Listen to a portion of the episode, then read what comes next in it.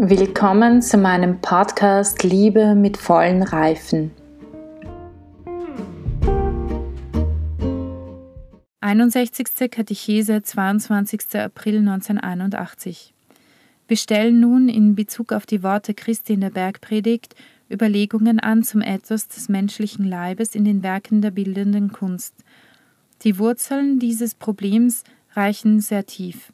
Man braucht hier nur an die Reihe der Betrachtungen zu erinnern, die wir kürzlich des Hinweises Christi an den Anfang und dann auf den Hinweis in der Bergpredigt auf das menschliche Herz vorgenommen haben. Der nackte menschliche Körper in der ganzen Wahrheit seiner Männlichkeit und Weiblichkeit hat die Bedeutung eines Geschenks der Person an die Person. Das Ethos des Leibes, also die sittliche Zulässigkeit seiner Nacktheit aufgrund der Würde des personalen Subjekts, steht in engem Zusammenhang mit dem Bezugsrahmen, verstanden als bräutliches System, in welchem das sich Schenken des einen Partners der entsprechenden adäquaten Antwort des Geschenks des anderen begegnet. Diese Antwort ist dann auch entscheidend für die Gegenseitigkeit des Sich-Schenkens. Die künstlerische Darstellung des menschlichen Körpers in seiner Nacktheit als Mann oder Frau, um ihn zunächst zu einem Modell und danach zum Thema des Kunstwerkes zu machen, ist in gewissem Sinne immer eine Verlegung außerhalb dieser Konfiguration des interpersonalen Sich-Schenkens. Das bringt gewissermaßen eine Entwurzelung, eine Loslösung des menschlichen Körpers von dieser Konfiguration und seine Verlegung in die Dimension künstlerischer Wiedergabe mit sich, eine Dimension, wie sie dem Kunstwerk oder auch der typischen Darstellungsweise der modernen Film- und Fototechniken eigen ist. In jeder dieser Dimensionen, in jeder auf andere Weise, verliert der menschliche Körper jene tief subjektive Bedeutung des Geschenks und wird zu einem Objekt vielfältiger Erkenntnis.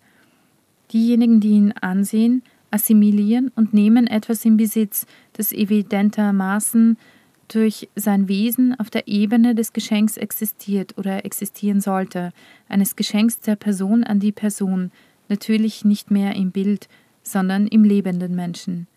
Genau genommen vollzieht sich dieser Akt der Inbesitznahme schon auf einer anderen Ebene, das heißt auf der Ebene des Objektes einer künstlerischen Gestaltung oder einer Reproduktion.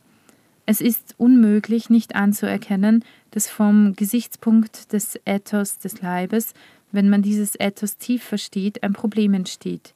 Es ist ein sehr delikates Problem, das verschiedene Grade hat, je nach den Beweggründen und Umständen, sowohl auf der Seite der künstlerischen Tätigkeit als auch auf der Seite der Erkenntnis des Kunstwerks oder der Reproduktion.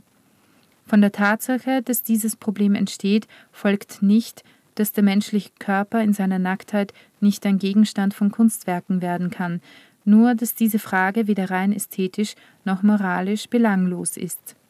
In unseren vorausgegangenen Betrachtungen, vor allem im Zusammenhang mit der Bezugnahme Christi auf den Anfang, haben wir der Bedeutung der Scham viel Raum gewidmet, indem wir versuchten, den Unterschied zwischen der Situation und dem Zustand der ursprünglichen Unschuld zu begreifen, wo beide nackt waren, aber sich nicht voreinander schämten. Genesis Kapitel 2, Vers 25.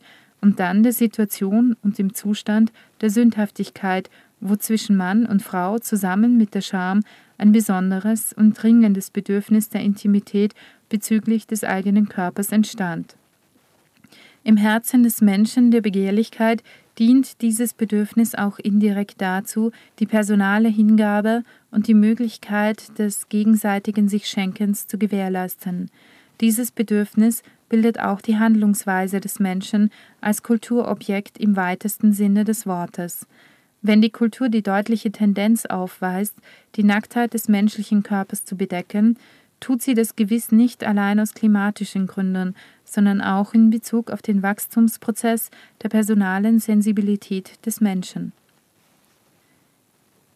Die anonyme Nacktheit des zum Objekt gewordenen Menschen widerspricht dem Fortschritt der wahrhaft menschlichen Sittenkultur. Wahrscheinlich lässt sich das auch im Leben der sogenannten primitiven Völker feststellen. Die Schärfung des personalen menschlichen Empfindungsvermögens, der menschlichen Sensibilität ist sicherlich ein Faktor und Ergebnis der Kultur. Hinter dem Bedürfnis der Scham, also der Intimität des eigenen Leibes, worüber uns die biblischen Quellen in Genesis Kapitel 3 sehr eingehend informieren, verbirgt sich eine tiefere Gesetzmäßigkeit, die der Hingabe, die auf die eigentliche Tiefe des personalen Subjekts oder auf die andere Person ausgerichtet ist, besonders in der Beziehung zwischen Mann und Frau nach dem immerwährenden Gesetz des gegenseitigen Sichschenkens. So stellen wir denn in den Entwicklungen menschlicher Kultur im weitesten Sinne verstanden auch im Zustand der ererbten Sündhaftigkeit des Menschen eine ganz deutliche Fortdauer der bräutlichen Bedeutung des Leibes fest. Jene ursprüngliche Scham, die bereits aus den ersten Kapiteln der Bibel bekannt ist, stellt ein bleibendes Element der Kultur und der Sitten dar. Es hat Anteil an der Entstehung des Ethos vom menschlichen Leib. Eine Person mit entwickelter Sensibilität überschreitet nur schwer und mit innerem Widerstand die Schwelle jener Scham. Das wird sogar in Situationen deutlich, die im Übrigen die Entblößung des Körpers durchaus rechtfertigen, wie zum Beispiel im Fall ärztlicher Untersuchungen oder Eingriffen. Besonders zu erwähnen sind auch andere Umstände, wie zum Beispiel die Verhältnisse in den Konzentrationslagern oder Vernichtungsstätten, wo die Verletzung des körperlichen Schamgefühls eine der gezielt angewandten Methoden ist, um die personale Sensibilität und das Empfinden der Menschenwürde zu zerstören. Überall bestätigt sich, wenn auch in verschiedener Weise, wieder dieselbe Regel. Der Mensch, der seiner personalen Sensibilität folgt, will nicht durch seine anonyme Nacktheit zum Objekt für andere werden und will auch nicht, dass der andere in ähnlicher Weise für ihn zum Objekt wird. Offensichtlich lässt er sich darin, dass er nicht will, vom Empfinden der Würde des menschlichen Leibes leiten. Es gibt freilich verschiedene Gründe, die den Menschen dazu veranlassen, verleiten, ja sogar drängen können, im Gegensatz zu dem zu handeln, was die Würde des menschlichen Leibes in Zusammenhang mit der personalen Sensibilität fordert.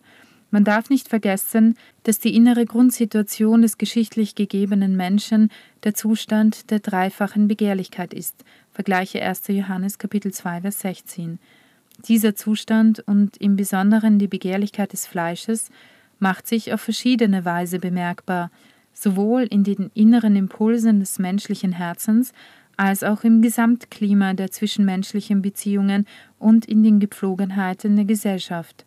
Dies dürfen wir dort nicht vergessen, wo es sich um den weiten Bereich der bildenden Kunst handelt, vor allem um Film und Theater, auch dann nicht, wenn es um die für unsere Zeit so bezeichnende Massenkultur geht, die mit dem Gebrauch der weit verbreiteten Techniken der audiovisuellen Kommunikation verbunden ist. Man stellt sich die Frage, wann und in welchem Fall ist dieser Wirkungsbereich des Menschen vom Standpunkt des Ethos des Leibes aus der Pornovision anzuklagen, sowie dem literarischen Schaffen häufig Pornografie, dieser zweite Begriff ist älter, vorgeworfen wurde und wird. Der eine wie der andere Fall tritt dann ein, wenn die Schwelle der Scham bzw. der personalen Sensibilität im Hinblick auf den menschlichen Körper in seiner Nacktheit überschritten wird, wenn im Kunstwerk oder durch die Techniken audiovisueller Wiedergabe das Recht auf die Intimität des Körpers in seiner Männlichkeit und Weiblichkeit verletzt wird und schließlich jene tiefe Gesetzmäßigkeit des Geschenks und des gegenseitigen Sichschenkens, die der Männlichkeit und Weiblichkeit in der ganzen Struktur des Menschseins eingeschrieben ist.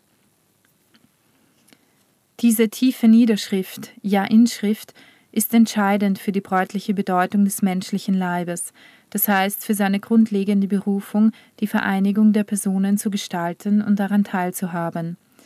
Wenn wir an dieser Stelle unsere Überlegungen unterbrechen, die wir am kommenden Mittwoch fortsetzen wollen, gilt es noch festzustellen, dass die Beachtung oder Nichtbeachtung dieser Bestimmung, die so tief mit der personalen Sensibilität des Menschen verbunden ist, für die Frage nicht belanglos sein kann, im Leben und in der Erziehung der Gesellschaft ein der Reinheit günstiges Klima zu schaffen.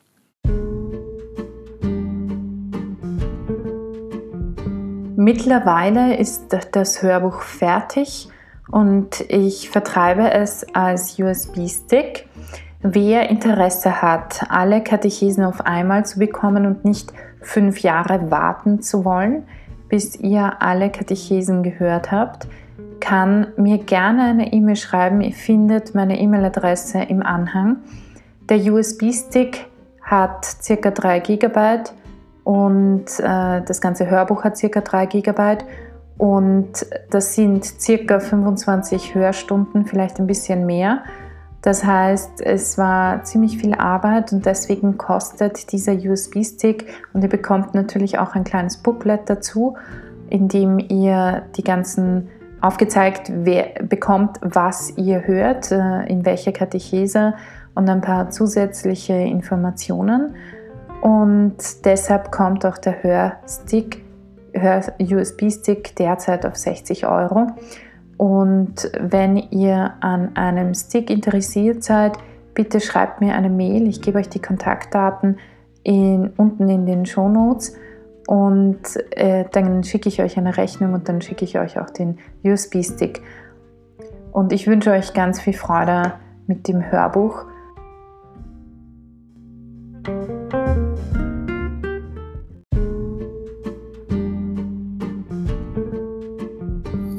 Damit wünsche ich euch heute noch einen wunderschönen Tag.